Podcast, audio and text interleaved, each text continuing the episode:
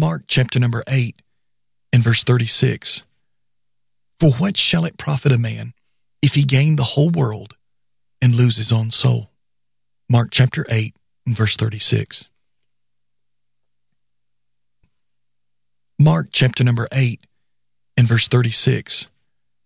For what shall it profit a man if he gain the whole world and lose his own soul? Mark chapter 8 and verse 36. Mark chapter number 8 and verse 36. For what shall it profit a man if he gain the whole world and lose his own soul? Mark chapter 8 and verse 36. Mark chapter number 8 and verse 36. For what shall it profit a man if he gain the whole world and lose his own soul? Mark chapter 8 and verse 36.